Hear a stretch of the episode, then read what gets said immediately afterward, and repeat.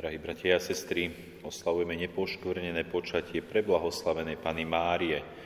Oslavujeme to, že Panna Mária, Božia Matka, bola počatá a následne sa narodila bez poškvrny dedičného hriechu na základe budúcich zásluh svojho syna Ježiša Krista. Je to veľké tajomstvo, dogma, pred ktorým stojíme, ale zase na druhej strane, keď oslavujeme tento sviatok nepoškvrneného počatia preblahoslavenej Panny Márie, pozeráme sa aj na seba. Pozeráme sa na seba, čiže na tých, ktorí naopak, ako Panna Mária, boli počatí v dedičnom hriechu, narodili sa v dedičnom hriechu a koniec koncov, aj keď sme boli pokrstení a je zmytý ten dedičný hriech, žijeme v tých následkoch dedičného hriechu. Čiže stále je prítomný v našom živote. A katechizmus katolíckej cirkvi hovorí v štyristo štvrtom bode tieto slova. Zo zjavenia vieme, že Adam dostal prvotnú svetosť a spravodlivosť nie len pre seba, ale pre celú ľudskú prirodzenosť. Vo chvíli, keď Adam a Eva podliehajú pokušiteľovi, páchajú osobný hriech.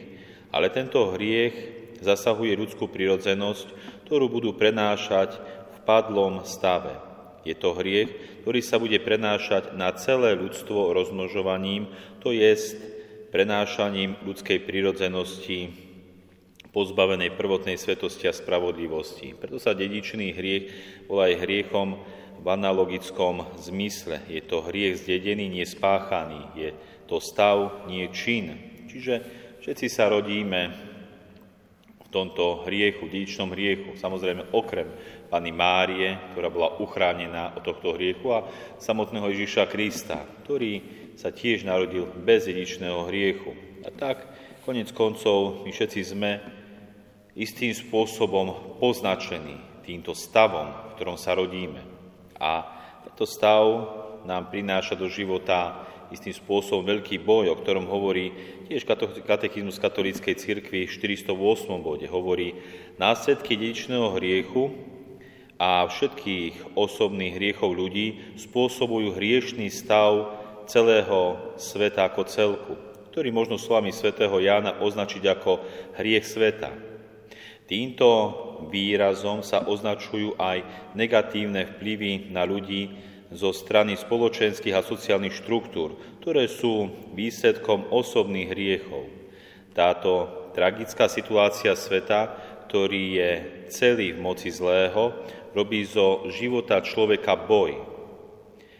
Celými ľudskými dejinami sa tiahne tvrdý boj proti mocnostiam temnosti, ktorý sa začal hneď na počiatku sveta a potrvá, ako hovorí Pán, až do posledného dňa.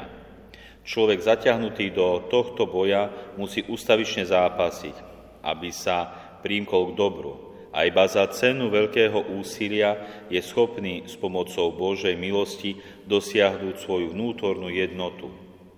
Takže toto prináša ten dedičný hriech, alebo tie následky dedičného hriechu, že tento celý náš svet je akoby v moci zlého.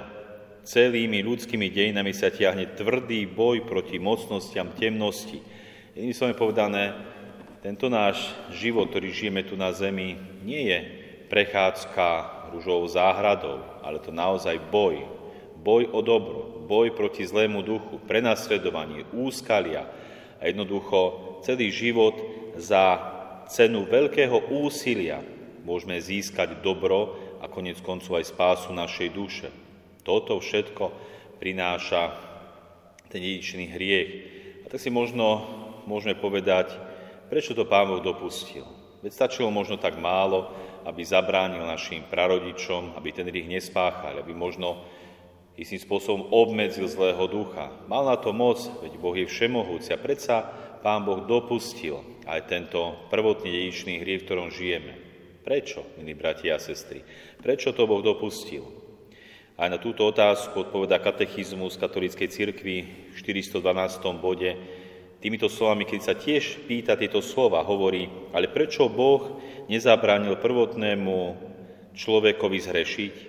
Svätý Lev Veľký odpovedá, Nevýslovnou Kristovou milosťou sme dostali väčšie dobrá, ako sme stratili diablovou závisťou. A svätý Tomáš Akvinský tvrdí, nič nebráni tomu, aby po hriechu bolo, bola ľudská prirodzenosť povznesená k niečomu vyššiemu. Boh totiž dopustí, aby sa stalo zlo, aby z neho vyvodil niečo lepšie. Preto sa v liste Rímanom, piata kapitola, dvadsiaty verš hovorí, kde sa rozmnožil hriech, tá sa ešte väčšmi rozhodnila milosť. A preto aj pri požehnaní veľkonočnej sviece sa hovorí o šťastná vina, ktorá sa stala hodná mať takého vznešeného vykupiteľa.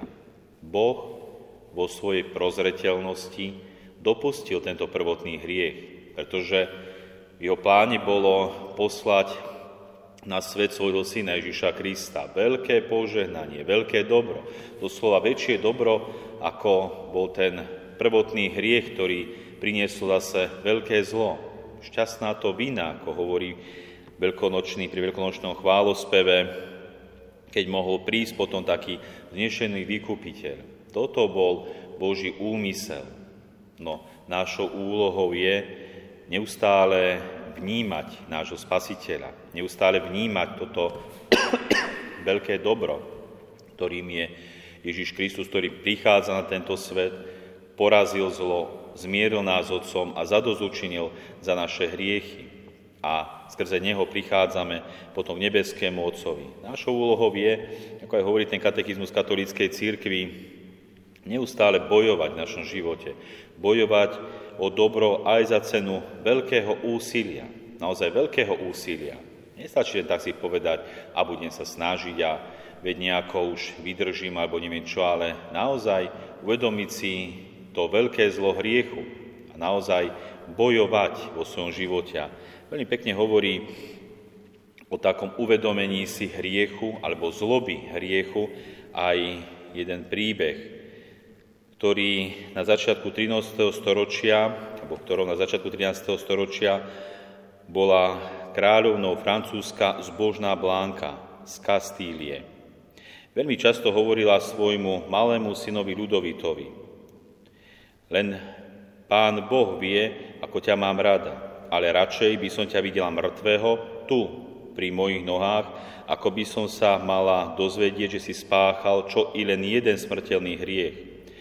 Preto potom ukázala na kríž a dodala vec, že hriechy ľudí boli príčinou múk a smrti nášho vykupiteľa. Kto pácha smrteľný hriech, znova pribíja Pána Ježiša na kríž. Tieto slova hlboko utkveli Ľudovitových myslí a v srdci a občas si vravel, radšej umrieť ako zrešiť. Stal sa jedným z najlepších kráľov. Dnes ho uctievame ako svätého. Toto je to uvedomenie si toho zla hriechu. Uvedomenie si, že musíme bojovať proti hriechu aj, na, aj za cenu veľkých úsilí, seba zapretí, veľkých obetí, aby sme sa aj my dávali možno takéto predsavzatia radšej zomrieť, ako ťažko zhrešiť.